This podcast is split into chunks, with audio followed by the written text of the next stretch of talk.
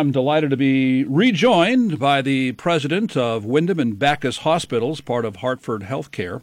Donna Handley is here today to give us an update on a lot of things, including the vaccine, including what's going on with the pandemic, and maybe a little light at the end of the tunnel. Donna, good morning. Thanks for joining us again today. And for starters, uh, just give an update on, on where things stand as far as your COVID census now at Windham, and for that matter, Backus Hospitals as well. Thank you. Good morning, Wayne. It's great to talk to you on this very cold, chilly day. I love your um, optimism. I share the same optimism that we're beginning to see the light at the end of the tunnel. You know, the um, prevalence in our communities really is coming down. At Windham today, it's it's just slightly over seven percent. Uh, we have only seven COVID patients at Windham Hospital, with one under investigation.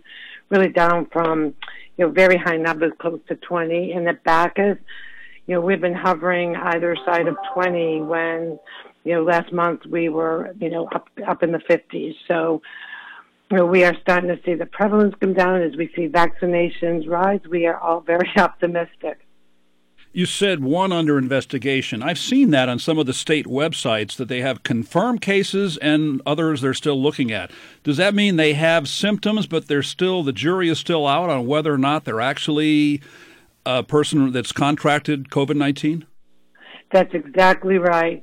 From my from our perspective at the hospitals, every patient that comes into the emergency department you know, they're assessed and evaluated. Every patient coming into the hospital gets what we call a surveillance test. So if they have no symptoms, it's called a surveillance test. If we, if they display any symptoms that could be COVID related, we put them under investigation. We, you know, give them, um, put them in isolation and treat them like they're positive until they're negative. Really, out of an abundance of caution to keep everybody safe. This is all about safety. Let's talk about the drive through testing locations. Used to have it at Windham up on Mansfield Avenue, and that got moved a month or two ago out to Recreation Park, where sometimes it's going on seven days a week. Does that move allow you to A, do more testing, and B, get people in and out faster? Absolutely you know, we um, when we started the drive-through testing at Windham, it was Monday through Friday, four hours a day. We actually started with just several times a week, and as the demand and the need increased, we worked with you know town officials, um, you know Jim Rivers and Leslie O'Brien, um, and moved the testing site to Recreation Park and expanded it to eight hours a day, seven days a week. And as of yesterday, um, all of all of our drive-through testing at Windham, we tested 35,151 um, community members at the drive-through testing um, through Windham Hospital. The state infection rate has been hovering between 3 and 4 percent over the last week. The one they released yesterday was 3.8 percent. Can you give an estimation on what our infection rate is here, both at Windham and Backus hospitals? Are we in line with the state numbers? Are we higher? Are we lower? No, so we're higher right now, and we we I have um, more specific numbers. I get numbers every single day. So in Willimantic, it's 7.95%, and Norwich is 10.54%. So these change really daily. You know, we look at the latest testing numbers. You know, we look at um, the positivity rate. So, but, but these numbers are coming down. You know, there was a time, you know, um, the East region, you know, Southeast Connecticut really led the surge back in October with those numbers and percentages were much higher. So, but they are coming down, coming down fairly rapidly, which is a good sign for all of us. And can you just give a personal observation on what you may have seen or may have heard of some of the people that have it that are not in very good shape? I mean, there are some people, I know a few people who've got it, had minor symptoms, had to be isolated for a couple of weeks, and they got back into civilization. But that's not the story with all of them, and I'm, I'm assuming you've got some stories of one of examples of why you don't want this. Oh, abso- ab- absolutely, Wayne. Thank you for asking that question you know, COVID does impact every person differently, and it has you know everything to do with you know many factors. As there are risk factors, You know, um, you know, we know that higher risk is you know, increases with age and decade of life. You know, originally and initially, the most devastating impact was on those, you know, over 80, and we track this by age. Um, um, um, those members, those, you know, all of us with heart disease, lung disease, um, you know, obesity, all put um, individuals at higher risk for um, you know, a more devastating um, course of the disease. But you know, you know, I heard on the news this morning we had a young 22-year-old student from the University of New Haven. So it's unpredictable. Um, and to your point, some people have flu, they stay home, they never come to the hospital, they manage, they get tested, they're positive. We're very clear about how to manage those symptoms. So the continuum of this, you know, of side effects from the disease are so wide ranging. So at all costs, you want to prevent, you know, acquiring that disease by wearing your mask, social distancing, being very thoughtful and careful about how to protect yourself and others, um, because it's just not you, you can you, you, every individual is different.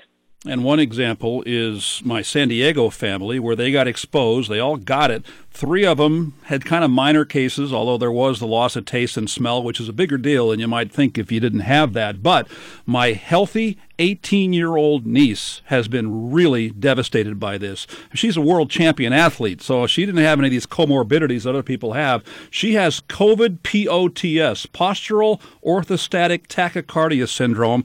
Resting heart rate is about 140. She faints four or five times a day. So it's not just people that have other conditions anybody can be affected by this.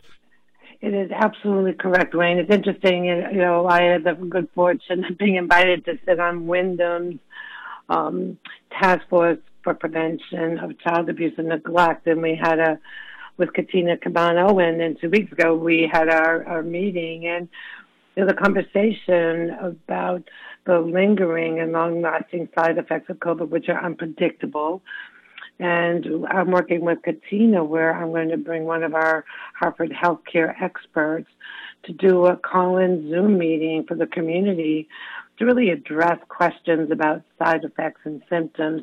And then a second Zoom call to just talk about vaccination, dispel myths, and really answer those questions that are very individual and personal because um, everybody's experience with this disease is, is really quite different, as you've described. Well, one way to beat it is by getting the vaccines. Backus has been doing it, Windham Hospital is doing it. Donna, explain how Windham Hospital is distributing the COVID vaccine. So, we, of course, follow the CDC and states, you know, CDC guidelines. And initially, we phase one A were all our healthcare workers on the front line, you know, caring for the community and for patients with and without COVID. So that included our first responders and police and fire. So we um, vaccinated at Windham 819 Hartford Healthcare employees, which included Matt Shog. Um, and as the state has started opening up and um, the 75 and older, so we're now, as of yesterday, have um, administered over um, 2,000. It's actually 2,280 doses of vaccine, both first and second dosages, to those 75 and older. And as you've heard, um, it's really great news and very exciting. You know, 65 and older, um, that begins tomorrow. Now we're challenged really by availability of the vaccine. We have been we've been building and gearing up, knowing how important it is to vaccinate the community. We're looking at mega sites. How can we expand our capability? Hiring staff who can augment our own clinical staff and administrative staff to get as many people vaccinated, you know, as possible. The limit still is the you know the vaccine we are built, we've built uh, with just incredible support from Hartford Healthcare and barely driven there, the ability across our system to vaccinate about 5,000 community members a day. And we, uh, next week, our allotment is 4,000 doses for the whole system for the whole week.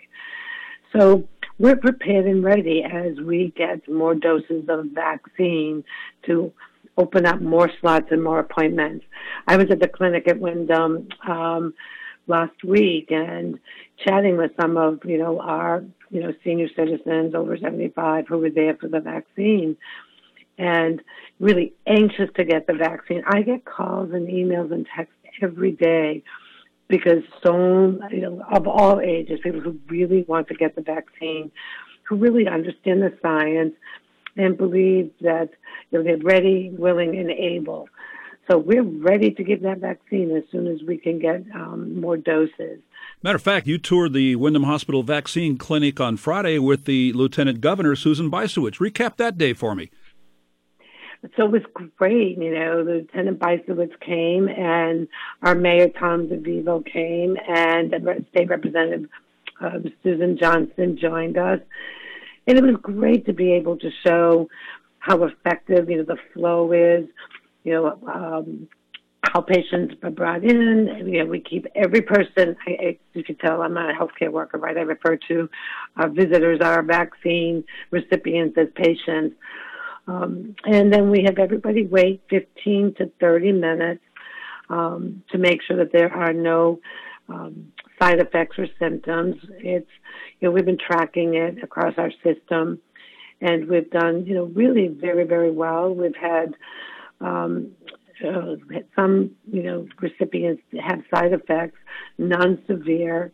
We did have one person across the system in Hartford who did have a severe reaction, was not at a Hartford healthcare site, but was admitted to Hartford um, Hospital and has done very well and is back home again. So we track that very, very carefully. But we've had incredibly, you know, good results at Windham. Is Windham giving Pfizer or Moderna vaccine or C, all of the above? So it's very interesting. Initially, we were giving both.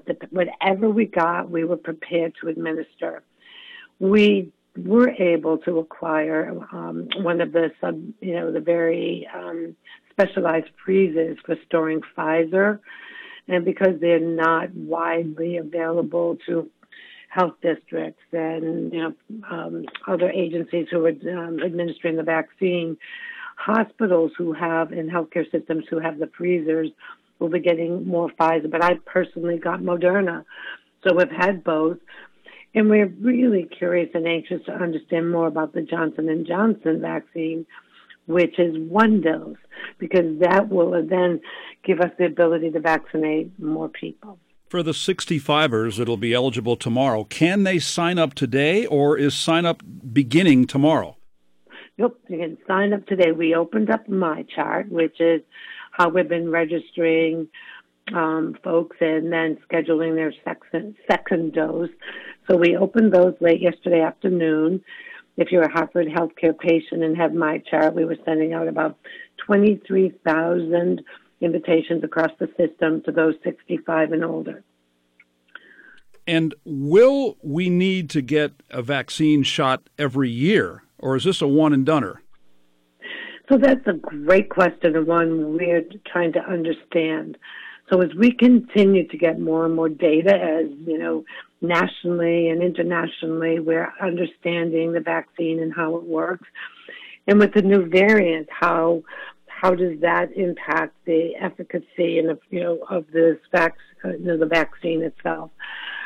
So at this point, we don't know if we can get what we call herd immunity, which is where we have enough of the population who have received the vaccine and have immunity against COVID, that will impact um, our ability to um, um, hopefully not require a vaccine every year. But we just don't know yet, Wayne. The data is, we just don't have enough data to make that call yet. And then uh, getting away from the vaccine and COVID topic, are there any other updates you want to give us about Windham Hospital? So I'd love to. You know, there's some. You know, we're doing some really terrific work with the with the prevalence in the community and the need for critical care beds. You know, our COVID patients who do come to the hospital are sicker, um, but we have some new drugs which, um, when patients come to the emergency room, if they aren't sick enough to be um, admitted, there are some new drugs that we're able to give um, monoclonal antibodies um, on an outpatient basis that prevent hospitalization and sort of stem the course of the disease so that their conditions don't worsen. So we're bringing that to Windham. We're creating that um, capability. We're training the staff now and have availability of that drug. It's a very fancy name, bamlanivimab. Um, and we are so we're excited to bring that to our community. It's currently, um, as patients come in and are evaluated, we are administering it at at Backus. It's the resources that we need. We need to train the nurses, and it's given in the emergency um, room under the supervision of physicians. So it's creating that capacity and resource. But we're finishing that plan now. So we're excited about that. Um, we're about to um, install a CT camera at Windham Hospital, which is an advanced um, technology um, that supports our heart patients to really do it for diagnosis and treatment of um, cardiovascular disease. We have Go Red for Women on Saturday, and we're doing it virtually, which is very exciting. Please go to the website and sign in. It's always a fun event for women and some men in the community. It's typically done at Windham Hospital, but we're doing it remotely this Saturday from 10:30 to 12:30. I think the one thing um, that's really important for the community to understand. Um, we've been getting many transfers into Windham from across the East region in Hartford Healthcare, and we've improved our capacity to keep um, you know, higher acuity patients and ventilated patients at Windham. So in the month of December, 32 patients were transferred into Windham. So really healthy, good, strong um, care being delivered as always at Windham at Windham Hospital. And what is the status of and the future of the OB unit? Thank you. That's just where I was going next. So uh, we are um, you know, this continues to be a very emotional and difficult um, issue in our community. Um, we are awaiting um, our, you know, CON hearing with the Office of Health Strategy. We continue to work with our community, but the important matter and facts, and it's really about factual data, um, is that you know since you know last June we have um, transferred um, and cared for um, 49 women who are patients in the Women's Health Service and receive prenatal care and postpartum care and pediatric care at Windham Hospital. Some by ambulance, others we provide transportation for with absolutely incredibly um, coordinated care, and our patients are getting just outstanding care um, with the plan that we have. So we're awaiting the final outcome of, of our CON application and continue to invest in expanding women's health services um, at Windham Hospital. So I, you know, we, I asked if we could just say a few words about this because I had a great meeting last week with the, you know, really strong community leader, Bruce Johns, who was who was doing a concert that night, really to raise awareness about this issue. And the community is really mourning the loss of this, this interruption of delivering babies at Windham Hospital. But the facts are very clear, and so I, I want to thank Bruce for his understanding and listening to the facts and really believing that this is a better um, system of care for, for Windham patients. Donna, thank you for the update. Thanks for joining us. Look forward to speaking with you again. Great. Take care, and thank you for having me as always, Wayne. That's the president of both Windham and Backus Hospitals with Hartford Healthcare, Donna Handley, on 14 WILI Willimantic and 95.3 FM.